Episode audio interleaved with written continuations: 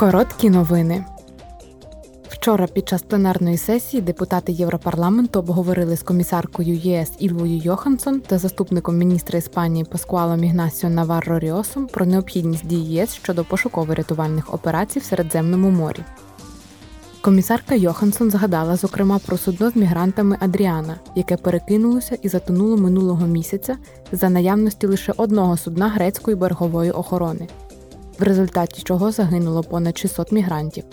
Вона заявила: Now we need to establish exactly what happened. зараз ми маємо розібратися, що саме сталося, проаналізувати кожний крок цієї фатальної подорожі, чому Адріана затонула.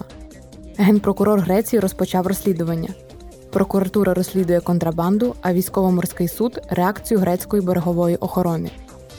Ці розслідування повинні викликати довіру і впевненість у тому, що вдасться встановити факти, в тому числі і маршрут контрабанди. Establish, including the smuggling route followed.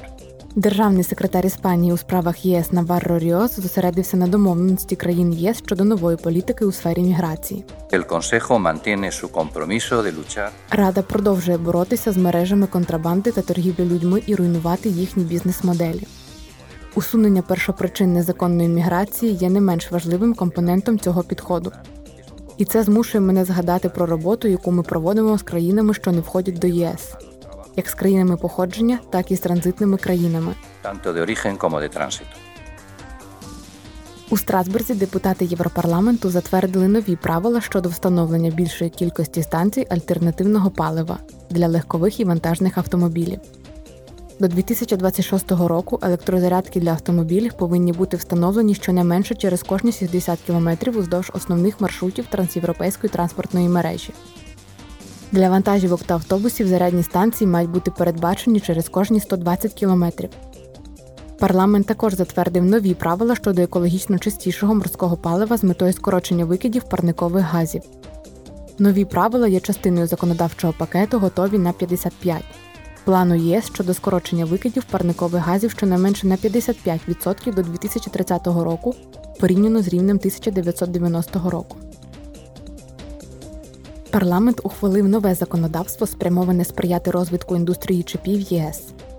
Акт ЄС про чіпи має на меті посилити стратегічну автономію Європи та безпеку поставок у галузі напівпровідникових технологій. Буде створено механізм реагування на кризові ситуації для подолання ризику дефіциту, а також виділено 3,3 мільярда євро для дослідження та інновації. Євродепутати також підтримали положення щодо посилення міжнародного співробітництва зі стратегічними партнерами та щодо прав інтелектуальної власності з метою гарантування конкурентних переваг та захисту сектору напівпровідників ЄС.